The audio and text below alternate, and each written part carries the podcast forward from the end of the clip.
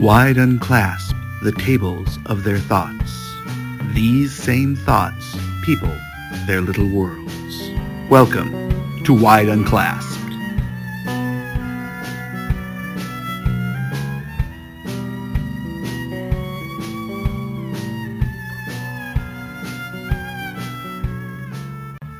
After Sarah Winchester's death, the house became a tourist attraction. Tours were offered regularly. And the grounds became sort of a park. And people loved spending time there at Winchester Park, and it was still the largest part of the acreage was still out there. But in 1964, the Sayuthi family purchased a bunch of the land right behind and across a small street from the house. And what they did was they built a series of movie theaters, starting in 1964 with the Century 21. The Century 21 is really an excellent sign of what movie theaters had to become following the rise of television. Because prior to the 1950s, we have this idea of grand movie palaces.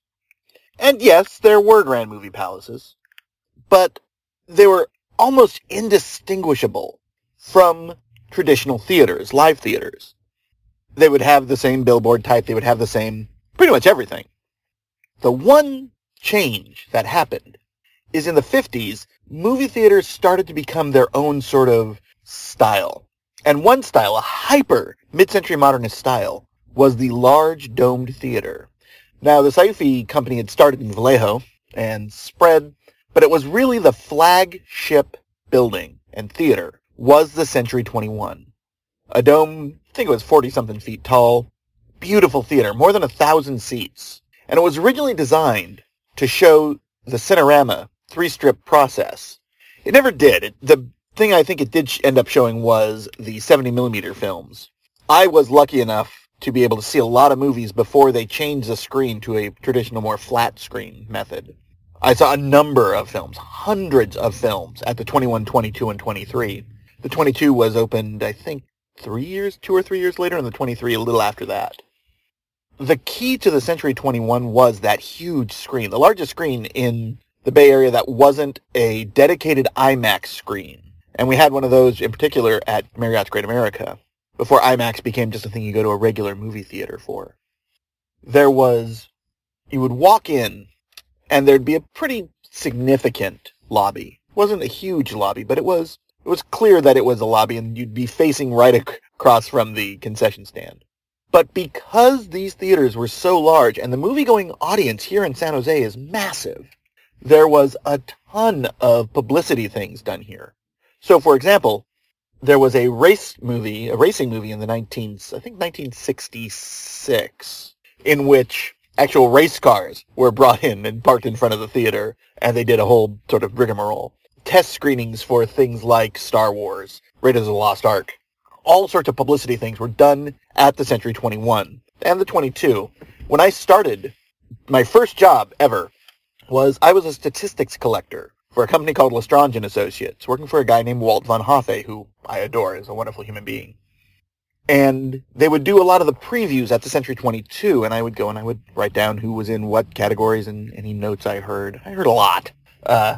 It was a great job. I got to see movies like The Doors, Hudson Hawk, which is still one of my favorites. Of course, things like Terminator 2 and all those sort of movies that were big openers. And some smaller ones. Radio Flyer, for example. Very good movie, actually. One of the keys, though, to the success of the Century Theaters was this idea that you were in a location where people wanted to be. Now, not everyone who went to the Centuries went to the Winchester House. It's absolutely not true. If it was a weekend, often my family would do. We would stop by the Winchester House. I'd walk around if we were early enough, we'd walk around the little area there and maybe go over to the gift shop, look at the gun collection, all sorts of different things. But for the most part, they were sort of two separate audiences. But one definitely reflected on the other, and the person who picked up on this the most was an artist named Jeremy Blake. And he sort of has this thing called, I think it's technically the Winchester's Trilogy.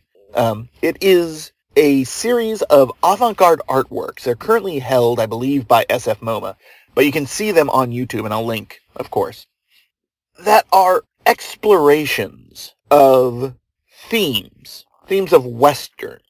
The idea that the Winchester house is a house that could only exist in the West. One of the reasons for that is that it took someone to come from the East into the new area, into the West, to found something remarkable. That's a massive theme that runs all throughout. There's also the idea of the Western as the lawless world, and then there's the Century 21 where it's being shown, and this idea of how the violence of the West led to a new sort of Americanism, which is best expressed through cinema. There's all of this great stuff, and Jeremy Blake and his wife, Teresa Duncan, ended up being murdered by Scientology. It's not a one-to-one. It's a very complicated story that basically runs along the lines of they were being harassed by Scientologists because they had been trying to make a movie featuring Beck, the pop star.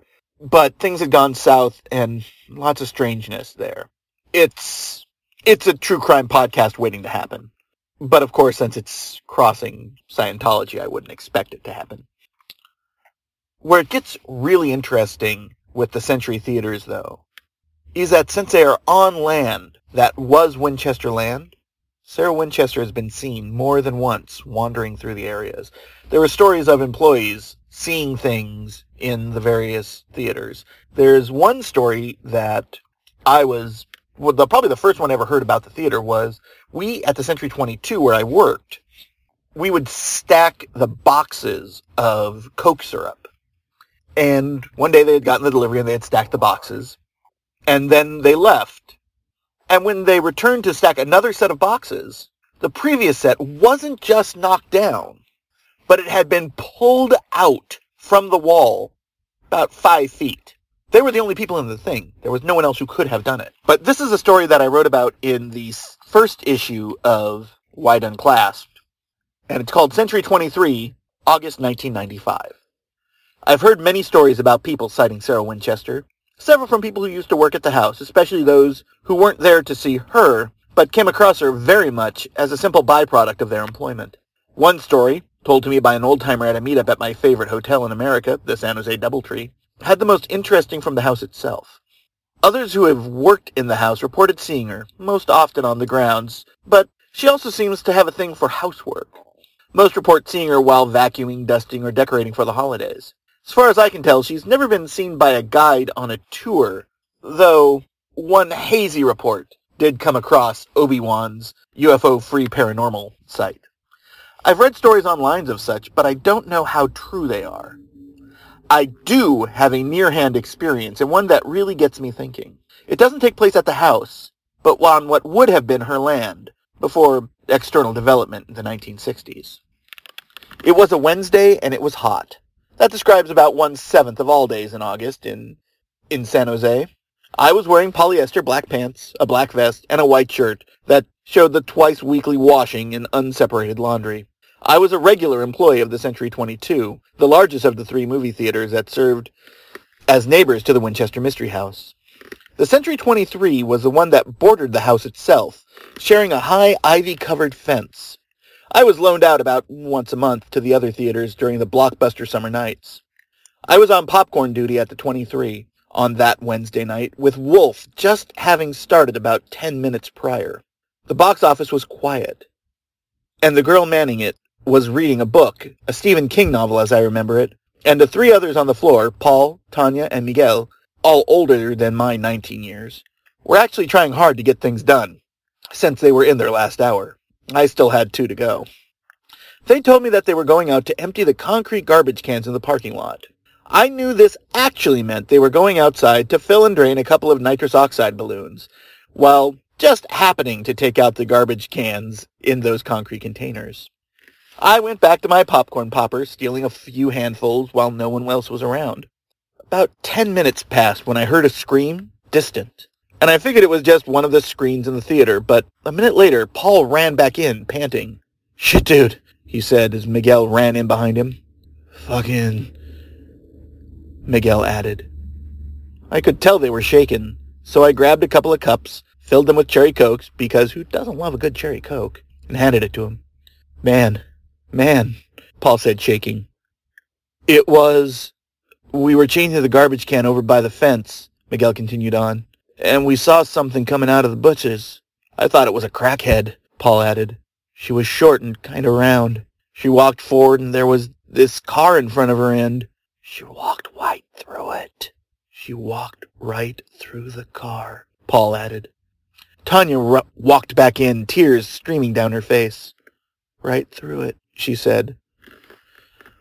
I walked back behind the counter and grabbed her a Diet Coke. She always drank Diet Coke. We kept peppering them with questions. Tanya hadn't come back in because she just had to stand there. She got the best view of the small woman, big, old-fashioned dress. She was pale, wearing a hat at the back of her head. It wasn't a bonnet, she said. I hadn't noticed that Paul was still holding one of the half-full garbage bags. Miguel had abandoned his the second he saw her walk through the car. I was the only one with his senses about him. I was about the only one who really wanted to see what they had seen. I told him to go into the break room, take a few minutes to get it together. Yeah, Tanya added. It'll be nice to finally get our balloons in. I went out into the parking lot. I saw the bag on the ground about 30 feet from the fence, a few feet away from the concrete container, the metal lid of which hanging from the chain that kept it from wandering off. I picked up the bag, reached into the container, and grabbed the roll of bags at the bottom, pulling out a single one and tying it around so it wouldn't slip. I put the lid back on and checked the others. I changed the bag, dumped them into the compactor, and walked away. Paul was standing behind the counter, leaning, eating popcorn and staring into the parking lot. I knew Miguel and Tanya were in the break room, probably giggling from the nitrous. The other stories of the ghost of Sarah Winchester within the theaters are pretty legendary. Century 22 at the far end had a stockroom that was certainly haunted, and one story going around was of an old woman seemingly walking through the wall into the large theater. We called it A House. She was seen in the middle of the road that separated the house from the Century 21.